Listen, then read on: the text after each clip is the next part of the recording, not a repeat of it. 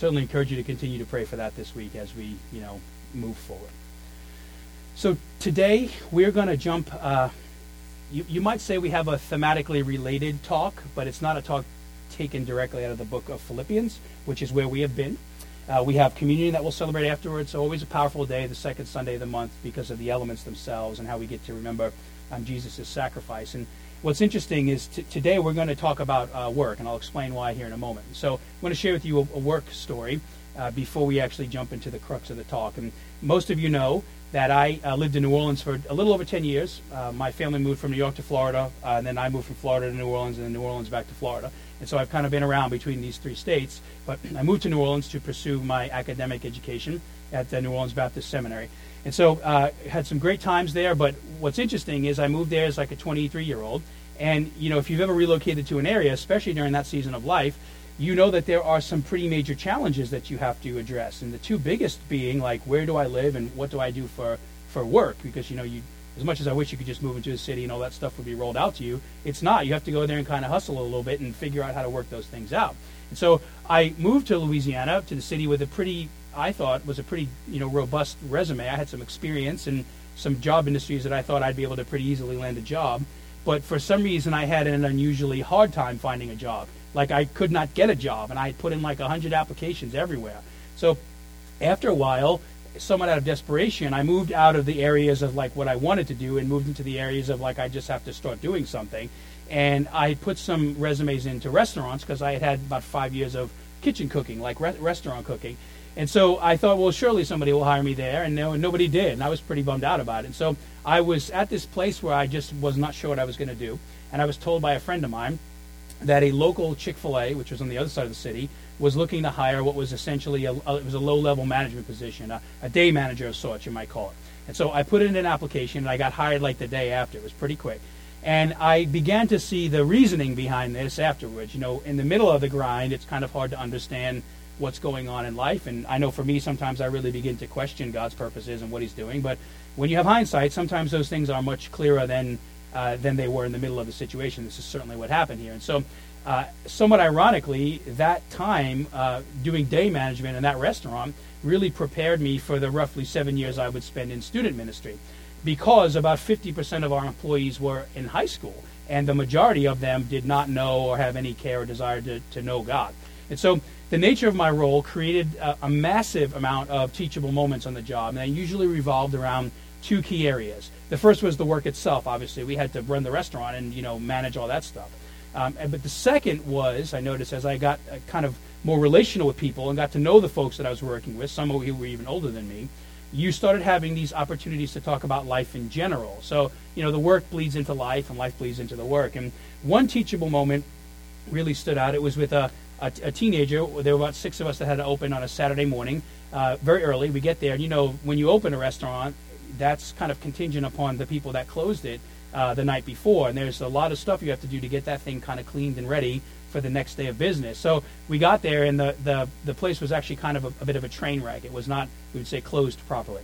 And so, uh, particularly, the the floors were just in really really bad shape. Nobody would have wanted to step in that place and uh, and eat. And so we had to go into like an emergency management mode. And I had started talking to people about what to do, cleaning stuff up, getting the place ready for open. We had about an hour.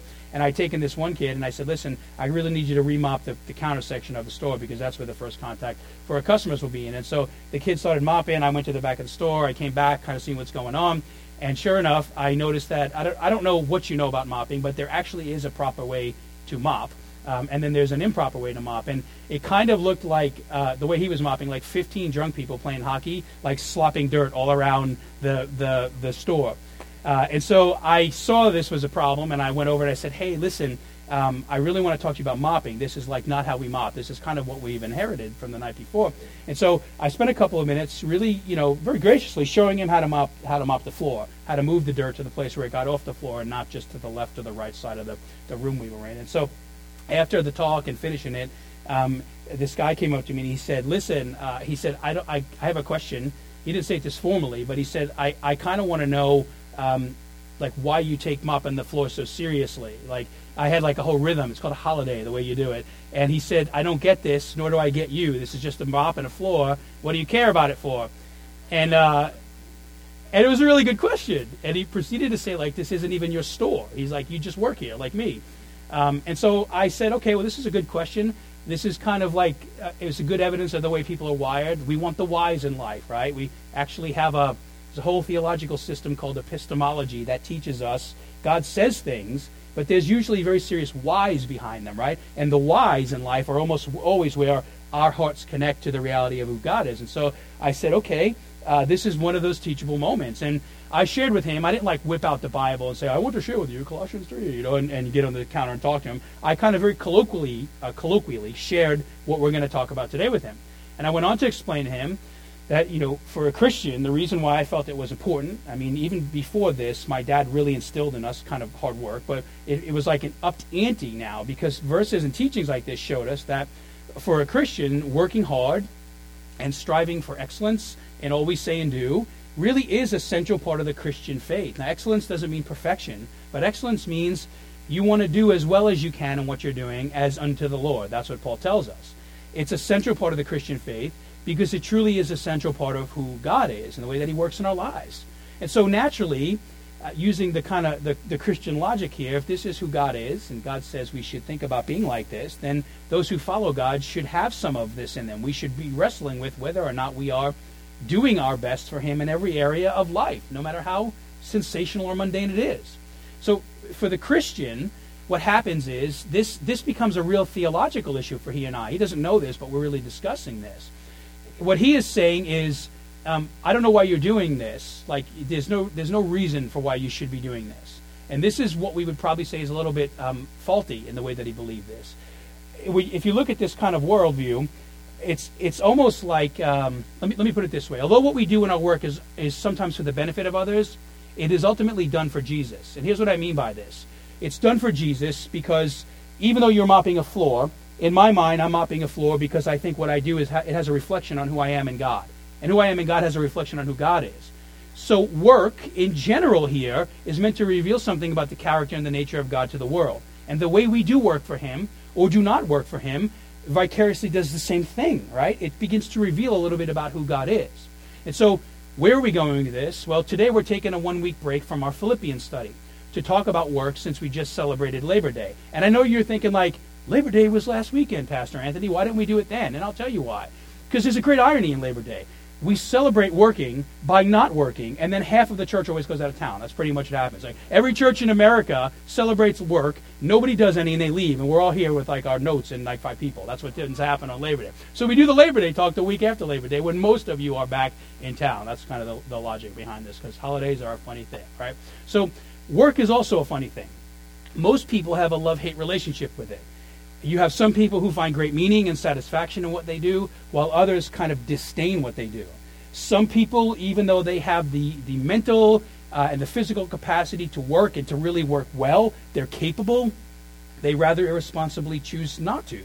While others, uh, they, they just work so much, they're identifiable workaholics. These, these kind of polar extremes and everything that exists in the middle shows us that work has a, a very substantial role in the lives of humanity.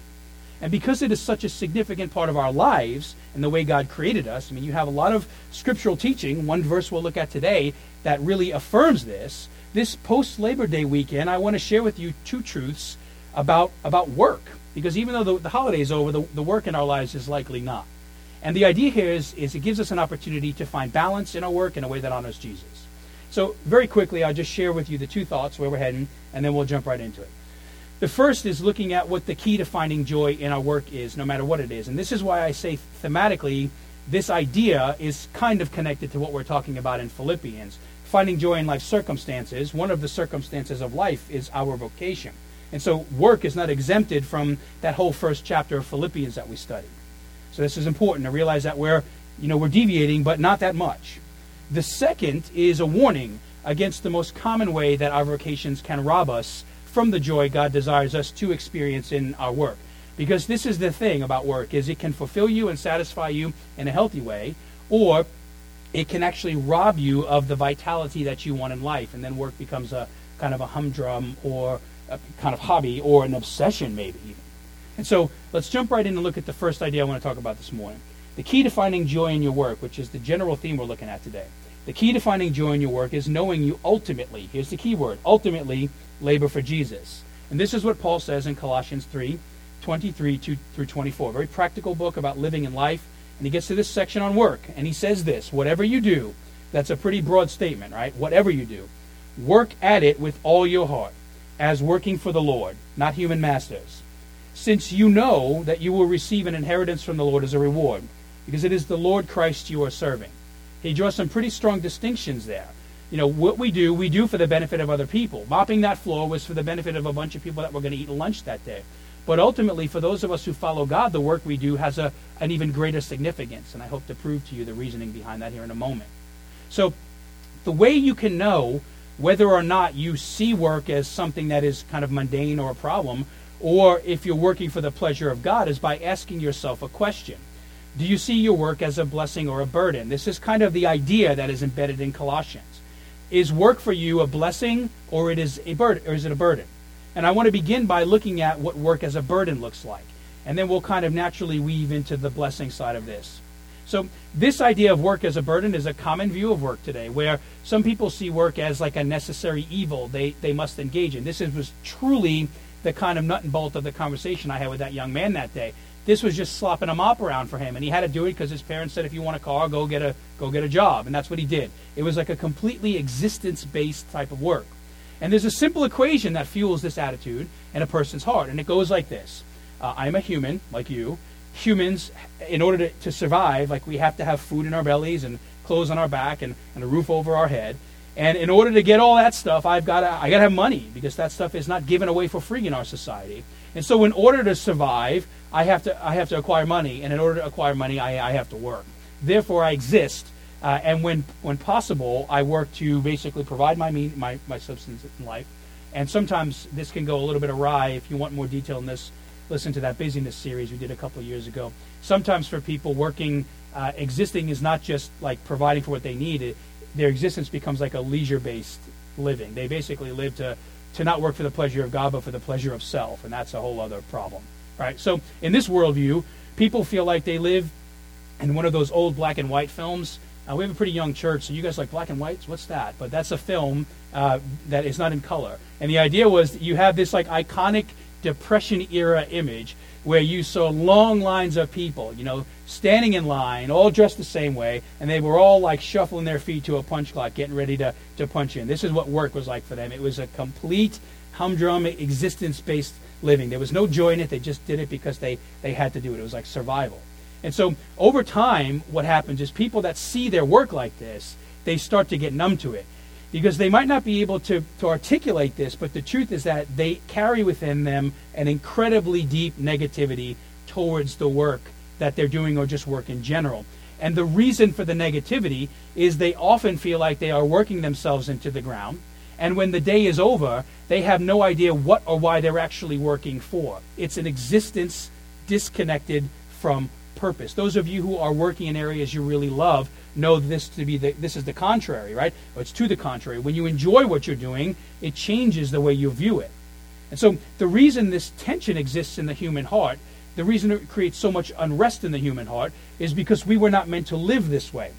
And this is true with all circumstances. We were not meant to live devoid of Jesus' joy in what we do.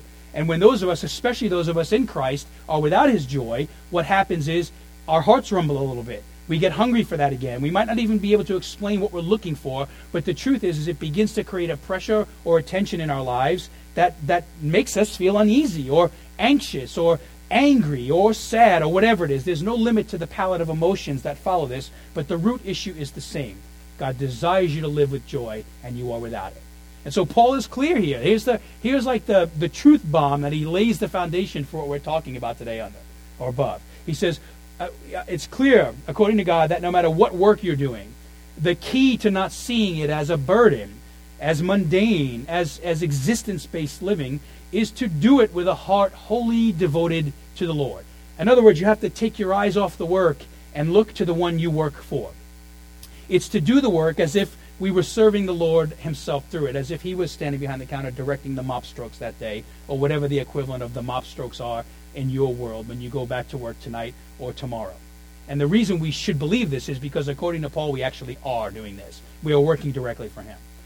And so, training our hearts to believe that all work matters to God is, is how we can ultimately find joy in our work. It's, it's the beginning of surfacing something that is not tr- a truth in our lives and beginning to apply the truth of the grace of the gospel to it. I say this a lot. If you want to know uh, the truth of who you are in Jesus, it likely means at some point you will have to identify the lies that you believe and apply the grace of Jesus to the lie. And, and in here, it's a very obvious one. Your work doesn't matter, and neither do you. But the truth is that what Jesus says through people like Paul and other places that talk about work, especially the parables, Jesus says, No, your work does matter. It matters to me, my Father in heaven, and my Holy Spirit that I leave within you. That's the lie that combat, uh, the truth that combats the lie. And so, essentially, what this passage and the other work teachings in Scripture teach us is that all work, providing it is noble, uh, just, and legal, it means it is, it is deeply pleasing to God. And in its, in its own way, here's the key it is essential, hear that word, essential, to making the world a stable place to live in. This is why we can, in a very serious way, affirm what Paul says, that it all matters and it has good reason. What he's saying, Paul, is no matter what work you're doing, if you can start to see it through God's eyes, you will find that there is a purpose for it. And here's the big kind of connection point to this. When there is a purpose in what you are doing, there is also a purpose for you. And that is pretty big. When what you do matters, then you start to realize, you know, to a certain degree, I actually matter. Now, there's a problem with that. We'll go to the abuse of that here in the back end of my talk this morning. But the reality here is what you do matters, likely uh, to a host of other people also. But the problem is we live in a culture that largely some people are just unaware of how much what you do matters. You might be doing things that are very significant, but our culture is so busy and moving that there is not really a space for people to affirm that. So I have shared this quote with you before, uh, many, many, many years ago, but I want to share it again. It's from the great reformer Martin Luther, who wrote extensively on the subject of why your work matters to God. He's written a lot on this, and there's a lot of great kind of Christian literature on this. But this, to me, if, if we had to like take one quote that is the summary of what we're talking about today. There's this one, and that's why I want to share it with you. And it's kind of a modernized quote of how he encouraged the people of his days, 500 years ago, right, to rethink how God saw the work in their lives as a divine calling, as, as blessing, not burden. And here's what he said. He said, We pray in the Lord's Prayer for God to give us our daily bread, right? So, and he does this. This is what I was saying, existence based living, right? We need these things to live. This is why Jesus says, Pray for this. We pray in the Lord's Prayer for God to give us our daily bread, which he does. He does so not directly, as when he gave manna to the Israelites. I don't know about you, but like loaves of bread have never flown through my windows in my home, right? This is what he's saying. There is this time, there's a place where God like really does almost miraculously provide this stuff. But that's not always the case. In fact, that's not the normative way. Not through manna, but through the work of farmers and bakers, and we might add truck drivers and retailers. In effect, the whole economic system is the means by which God gives us our daily bread. Each part of the economic food chain is a vocation through which God works to distribute his gifts. And similarly, God heals the sick. And while he can and sometimes does do so directly, we always want to claim the miracle. That's important, right? Perhaps what is just as significant a miracle is what he says next. In the normal course of things, he works through doctors, nurses, and other medical experts. God protects us from evil with the vocation of the police officer. God teaches through teachers orders society through governments and proclaims the gospel through pastors. And obviously, that's a short list of the many vocations that, that really matter in our world. Um, most of them entirely thankless. You ever think about finding the guy at Walmart that drove the bread full of truck? I mean, the, the truck full of bread? What's a bread full of truck? I don't, I don't know. That would be a cool thing to see, but uh, right? You, you, ever you ever think about that guy? Like you you like sourdough bread, you go to Walmart or Target or whatever, and every day it's there and some guy is, you know, humping bread state to state or factory there. This is what I mean by the, the, the power of some of these vocations and the fact that um, I have a, a neighbor who's a, a, a, deputy, and we were talking about the change in the election and the new sheriff, and uh, and it's very clear that for a lot of these guys that go out there and risk their lives every day, and the, and the women in the PDs, they they just nobody ever says thank you. There's a lot of heat and critique, right? So these things sometimes it can be very easy to look at some of these professions and to not ever hear like thank you, this matters. But the truth is, begin to remove them, and we'll realize how much they matter. If no trucks run in America, it's about three days before we don't have food on shelves. That's pretty much what the science says. And so, in this famous quote, right, Martin Luther makes it clear why all work, no matter what you do, no matter how mundane or sensational it appears to us, it must all be viewed as a noble calling in God's eyes. How? Well, this is what I love about, about God. You know, there's a term we use in the Christian faith. We, we make a bit of a, a, dis, a, a distinction between grace and common grace. And for those of us in Jesus, we would say we know Jesus' grace. We have experienced the truth of his grace on the cross.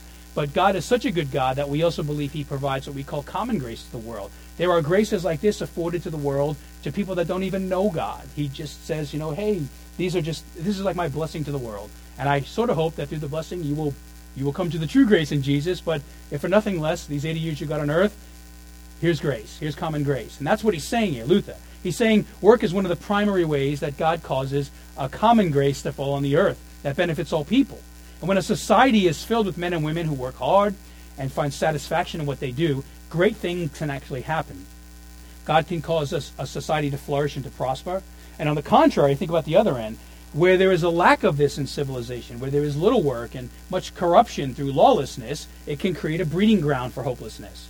And if you need kind of a proof positive of this in our nation alone, one of the best examples we have of this is the economic recession we went through in 2008. You want to summarize what happened there? Yeah, there was a lot of economic logistic that created that situation. But at the end of the day, the, the user end of the, the recession, much like the one in the 20s, was that hopes and dreams were created and crushed based on the availability of jobs in the world. That's what happens. When there's no money, there's no jobs. When there's no jobs, people begin to lose hope. And so it is a real tell that societies can rise and fall on this. It's a real tell that we have been made to work and to work in a way that uh, we find significance in what we do. We see it as, as blessing from God, not necessarily burden, no matter what the truth is or the work is.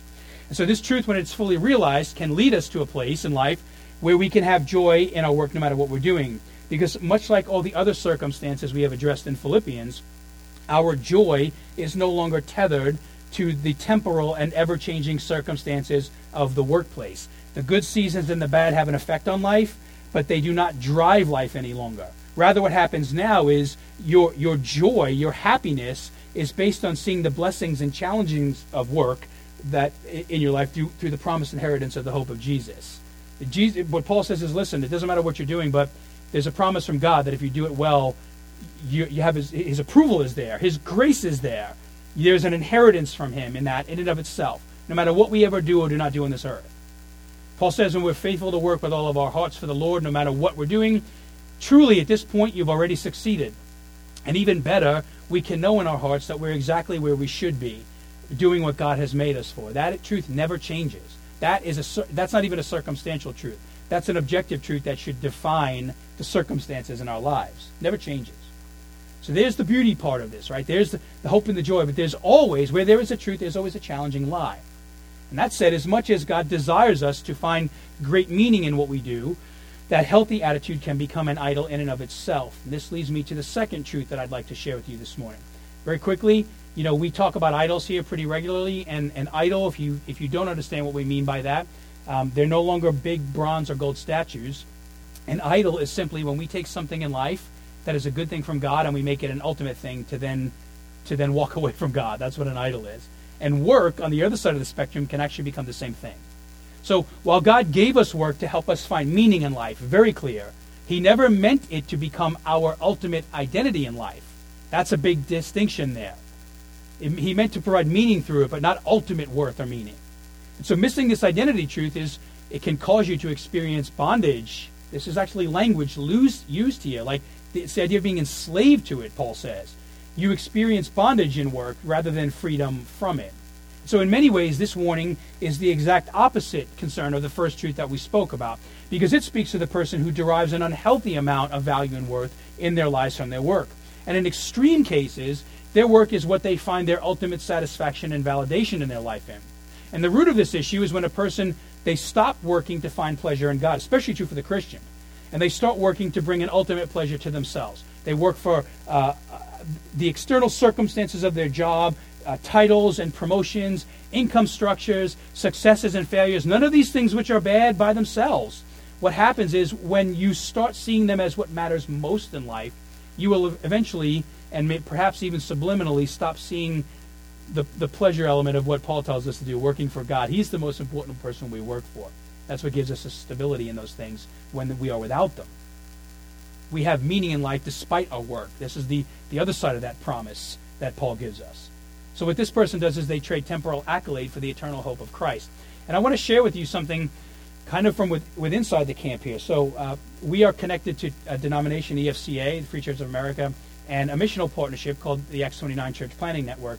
And in both of these networks, we place a, a great emphasis on how we assess and coach uh, young men who want to start churches around the country. We actually just did an assessment um, last month on a, a, a, young couple, right? And so what happens is over the years we have sensed such a strong problem with work and identity, not just in the you know the, the work outside of the church, but even the work inside of the church, that it has now become a major component of the way that we assess people. We are trying to get uh, ahead of the curve here by creating a theological awareness for this work identity issue before it becomes a full blown idol in a person's heart. And unfortunately, I want to introduce a character I've shared with you here before. Um, I've talked about my grandfather a couple of times in here. He's, he's quite a character. There's a prevailing sentiment in our culture that, especially amongst like clergy, that they don't really work. Like it's kind of a lazy man's job. And my grandfather is a, is a major proponent of this. Um, he is a salty dog, uh, quite a character, and uh, he doesn't think that I have a real job. Like if you were to talk to him, he would tell you very unashamedly like that I don't really do anything. I don't work. And he thinks that um, all pastors they just work for like 30 minutes a week. It's kind of like I do this and then I go home and sleep for the other 6.95 days of the week. And it can get pretty interesting sometime. In my family, you have to like roll and kind of hit back. That's how you get respect. So when when they harass you like this, you you have to kind of harass back to maintain uh, your respect. But there was a time I'm never I'm never I, this is very true where my grandfather said that uh, that he believed the way that like church finances worked was that everybody kind of tithed, and, and when I say tithe, meaning my family tithes too. We do this like everybody else. What happened is, is we paid the bills, and I just kept the rest. That's when he went on. Like, like, like I don't know, like there was some secret leprechaun pot of gold at the end of the restoration that I just had full access to. And that's our, our books are totally open if you have questions about that. That's just not the way that it works. So uh, I think what he thinks is like I work for 25 or 30 minutes a week, and then you guys bought me a helicopter, and I fly all over just around town in it, and uh, and it's just like not true. Uh, and and I say this to say that we actually on, on the ground we find this to be the exact opposite. Um, what we find is when when we assess folks, especially those that want to start churches, there's a common thread that they are usually highly driven some of them are, are pretty skilled, some of them are not, but they have an incredible work ethic and they know how to resource and network. But what happens is these are not people who are lazy, because this, as you know, most of you serving our church know that church planting is not a lazy person's task. It, it's probably got more work connected to it than the average church. And I'm not saying that as like a mark of honor. I'm just saying it's the reality of the, the nature of church planting. And we pray one day God will help us in these areas, but for now, this is what He's given us, and we're going to steward it well, right? So, in in the early days of a church plant, these are people who have the aptitude to wear like 10 different hats. They, they become the CEO, the CFO, they're overseeing HR management, conflict management, leadership development, they're counseling people, they're running administration, they're community liaison, amongst a ton of other duties in the church, all of which require more than 27 minutes a week of your life to know, get all that stuff done. So for most of us, like a sermon, eh, when, when all of the cylinders are firing properly, we tell people like if you're exceeding more than 25% of what is about a 60 hour work week um, for your sermon you're spending too much time in it and you're likely going to begin neglecting most of the time benevolently but you're going to begin neglecting other critical duties. So if you ever meet my grandfather i would like you to tell him that um, and if you do here's my promise i will take you to the deck down under in restoration one our, our church helicopter. I'll fly us down there and it'll be great. There's a special landing pad on the top just for me right so listen, I know there's lazy pastors out there. There's lazy people all over, uh, but seldom do we do we deal with that person. What we find is the more common issue is that we have people um, who who struggle with the work identity issue. This is the bigger issue, and so the reason they, they find their ultimate identity in their church or what they're doing or not doing. Same way we can find our ultimate identity in our vocations. The reason such a great emphasis is placed on the work identity issue is because it's common over time for very solid pastors, even for, for very solid people who pursue Jesus well. They have really good hearts, but they start to seek their ultimate identity in their work. They start to see, in our case, what your identity in what your church is and isn't doing, how it is growing or not growing. The years where it's up, it's great. The years where it's down, it's not. In the difference you're making, how much uh, tithes and offerings are being collected, who's coming to Jesus, how many people are being baptized, how many people show up at your events, commit to whatever it is. There's no shortage of, of lists that you can check boxes on. And if ultimately you, you are ultimately working for those things, you're going to have a very miserable life. And there's a reason I'm talking about this from the pastorate. Because those of you who serve Jesus, I promise we'll get back to the workplace in a minute, but those of you who serve Jesus uh, for the kingdom, you, you know exactly what I'm talking about. Many of you oversee ministries in this place and outside of this place. And you have likely felt this pressure at times. The extreme spiritual high associated with seeing the fruit from the labor of your hands. I mean, it's really great when you work and stuff happens. That's what we all want. But then there are times when you work really hard and nothing happens. And there's an extreme disappointment that is connected to that. You wonder why there is no fruit. Or you invest in people and they, they take advantage of you. Or you pour your hearts out for folks and they walk away. This is the hard stuff, right? Although our normal rhythms in the life cycle of a church in God's kingdom at large. Jesus himself did not escape that reality. He redeemed the world on the cross and had a disciple that tried to kill him. The spectrum was drastic between you know what he did and, and at times the rejection and the suffering and the hurt he faced.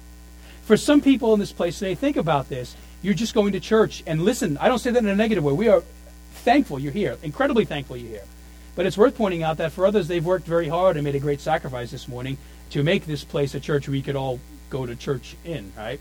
So there's a strong takeaway for us in this truth that when it comes to our work, no matter what banner it flies under, in your workplace, under the roof of the theater, in your ministries outside of this place, in the church family, wherever it is, unless we labor in the world and, and, and the church and remind ourselves of this truth that we read in Colossians, that even when the mornings are difficult, we had problems with the air conditioners this morning here, and there are technical difficulties in the theater to overcome, or when you're dealing with a tough situation at work, a coworker or a boss who's making your life difficult for you, when the work you do, no matter where it is, is less glorious than you'd prefer it, for those of you right now parenting, moms and dads, who might be drifting towards finding your ultimate satisfaction in being a mom or a dad to your children, or you're pouring 100 hours a week into them, and if you feel like you're just running your head into a brick wall, what you have to know is this is all work valuable, noble, essential work.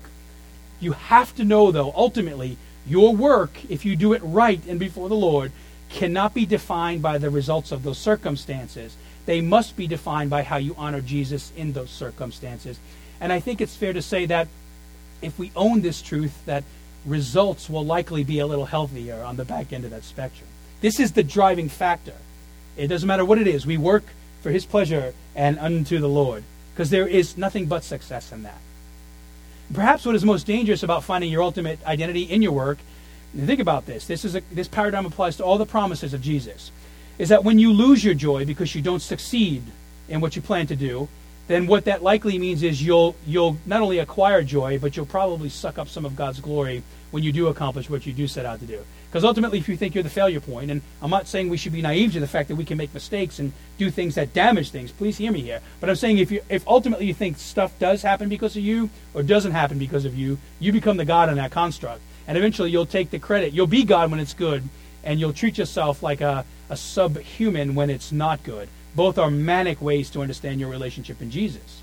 So, on a side note, if you wonder why we why we talk about service in here a lot, um, and it's one of our discipleship pathway connection points, we do that because we genuinely believe that it's kind of like what we read about in the Gospel of Mark. A person will never fully know Jesus until they begin to embrace what he said. That the Son of Man comes to serve and not be served. And that, that may begin in this room, but it is limitless in your life and the way that God calls you and sets you apart to to labor for his common grace, his common good in the lives of the people that he's put in, in your path.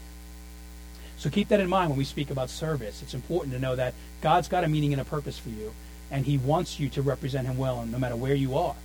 And so, no, no matter what the work is, I think it's pretty fair to say that to a certain degree, every single person deals with this I exist because I achieve syndrome. For some people, it might be excessive. For others, it might be kind of mild, but there's some of this, even a little bit, in everybody. And if you are dealing with this identity and work issue, and you, you, you really have two options in how you train your heart to deal with it. The first is to let uh, Jesus, who is a God of grace and benevolence and goodness, teach you this truth as he speaks through passages like the one we're studying about today. This is why we have spent some time talking about the importance of seeing and understanding Jesus' word in the scripture. When we read stuff like this, what God is saying is it's going to be good for your heart to own this. Because if you do, there, there's, a, there's a way to learn this truth through the common and the good grace of God. And that's the bullseye for us, right? The second way to, to kind of learn this truth is to let the cruel sting of life teach it to you. And I just want to warn you that if you adopt life as your teacher, uh, there is seldom, if ever, any grace when she teaches you the lessons of life. It's the difference between Jesus shepherding you to truth and essentially life knocking you off of the pedestal of what you consider your life. That's typically how that works outside of this range. And so here's how you can know which teacher speaks to you. If you're trying to figure out if you if you're a, if you're a person who's learning the, the hard knocks of life through life, or you're trying to grow in Christ by hearing his words, here's how you can know this with this issue. If you hear Paul's words in this passage about finding identity in your work and, and in your battles raging, like there's little light switches popping in your heart and you're saying, you know, I do struggle with this and and there are times, maybe even right now, where I have let my work uh, prescribe an unhealthy worth and meaning to my life. And you're saying, like, I really want to change this, but I don't know how. I mean, I'm not in your head or your heart, but I can say that is a pretty good indication that you're hearing the voice of Jesus. What's happening is there's a there's an internal healthy conflict taking place in you. There's an old man and an old, a new man, or an old woman or and a new woman in there beginning to converse. And that's a good thing. It might be a little tense at first, but that is a good thing. That means there is truth in you trying to seep its way out. And now I would say, if that is where you're at, it's time to do battle with the idol. Let the, the strength of Jesus shepherd you out of that. On the contrary, if you're working hard for your own glory, and if you sit here today desiring to achieve success so that you can validate your existence on earth, so that you can know you're somebody in life, if you're finding yourself in your achievements and losing yourself in your failures and mistakes, then you are likely listening to the teacher of life. And I'll say it again when life teaches the lessons, the error of our way, it is always a painful one because there just is no mercy there. Life just goes on and you're left in the wake of that. So if this is you, if you're finding your identity in your work, you're finding your peace in your career, it means that your peace in life is as fragile as the very career you're in. And if you wonder about the fragility of vocation, just rewind the clock to 2008. That's the perfect example of why this is a false God. Your peace will be as fragile as your success and as crushing as your failures you will experience both of these things in life. We all experience success and failure. But the problem with making it an idol is that when they come and go, so does your joy. On the contrary, knowing God is the only person you have to please in life when you when it comes to your work, hear me here, it doesn't excuse responsible hard work. It does not condemn wanting to succeed in life. None of these things are wrong. Uh, they can actually be very God honoring, noble desires. If you want to make a difference in the world, that is a good thing. God honoring desire. The difference, though, is that it relieves you from the pressure associated with the hard work and success if you make them idols. You have a tolerance now for what happens when you change the world a little less slowly than you hoped, or things don't work out the way that you expected them to. And that's why understanding the essential nature of work in our lives is important. It really does shape who we are. It's, it is one of the biggest chunks of time, if not the biggest chunk of time, in, in our lives today. We spend more time working than we do any, any other thing, pretty much working for, for God's kingdom, working in our vocations, preparing in school to go to work. We're all working towards something, most of us. And as we wrap up this post Labor Day message, where we talk, talk about work and we actually have to go back to it tomorrow, let me leave you with three very common causes, joy robbers, that will rob the modern worker of their joy. I'll be very brief here, and I hope you will kind of reflect on them today and during the week. They will hinder your ability to joyfully work for the Lord. So make sure you don't find yourself in one of them today. They are very simple statements, but there are a complex set of spiritual and, and physical emotions connected to them. So here they are. You will be joyless in life. I'm just telling you. You might even it might even feel like it's okay, but the truth is is it's not. Some people are just not inclined to want to work at all. And I'm telling you that if, if you understand the nature of work and vocation, Sabbath and rest, there's a rhythm God has in the scripture. Today we focus on one side of that spectrum. And if you're a person or you know people that are not inclined to want to work at all, in our culture, the, the non theological term for this is we call this person like a taker. What happens is this is a big problem, especially for a Christian, because it's a direct violation of who God is and your responsibility to bear his image well. Laziness is not condoned anywhere in the Bible, neither is excessive workaholism. Excuse me. So please make sure in life that you, that you don't embody this rhythm, because it really does bear a false witness to your Father in heaven. So please avoid laziness. Secondly, some people are working in the right profession with the wrong attitude because they have let their work become their ultimate identity. The the issue I need a drink of water. You guys okay with that? Give me a quick second here.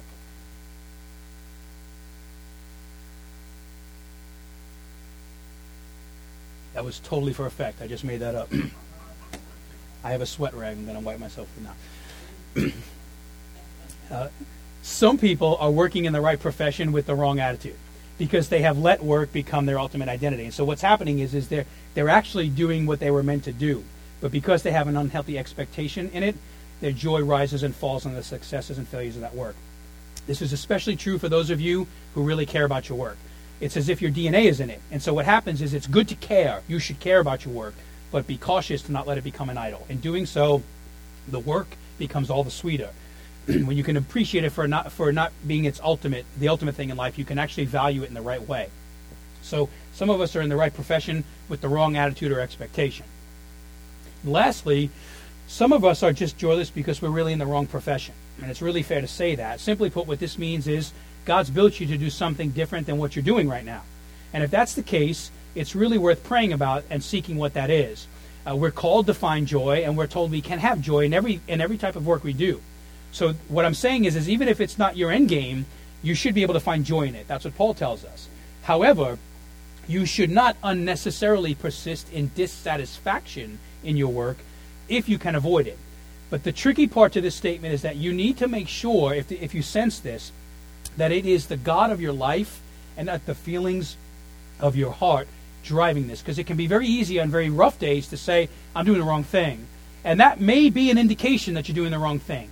But you know as well as I do, no matter what you're doing, you're going to have rough days. So what you want in a situation like this is for God to direct your steps into the, the thing He's wired you for, so that you make good decisions that are lifer decisions that honor Him, not necessarily erratic emotional decisions that that feel good for two years and then you repeat the same problem. Two years, it's a different thing, and you got the, you're at the same the same impasse. I mean, you're just as joyless doing this as you were that. That's a good sign, and if you have a history of this, that's a good sign that the the heartstrings might be out of tune.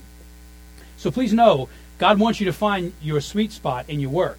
And I hope you will spend some time meditating on this truth and perhaps more importantly, learning to live in it on Monday when you all go back to work. So as we close this morning and move to the communion table, this is a time where we can kind of pray and process who God is. We, we reflect on these words through his sacrifice. If you're sitting here saying, I want to live like this, but I don't have the strength to do that, then this is going to matter for you today. Because what the cross shows us is that Jesus provides strength for us in the places we don't have it. So make your prayer this morning as we begin to think about our lives in light of our work. If you've got this down, then you ask God to help you keep this down. If you're questioning a change in your life, ask God to give you clarity in that. And if you truly are at a place where you know you need to make a change, but you don't have the strength for it, then say that to God. Start with that. He already knows that. Just let Him get you to the place where you can pray the, the prayer with honestly, honesty. Let it invite Him into your life to be the solution. And as we do this, ask yourself, what is Jesus saying to you about your work? How are you working? And what are you going to do about it if He speaks to you this morning? Pray with me. Father in heaven, we thank you for this day. We thank you for work. We thank you, God, that you provide it for us. You hardwire us for it. In many ways, God, you, I wouldn't say you've ultimately created us for it, but, but it's very clear that even in the understanding of the way you build local bodies called churches around the world, you have created us to be something in you and to do something for you. And so we just pray right now, Lord, that as as we have some time to reflect on the sacrifice and the cross, take communion and respond, that you would just speak to our hearts. In Jesus' name we pray. Amen.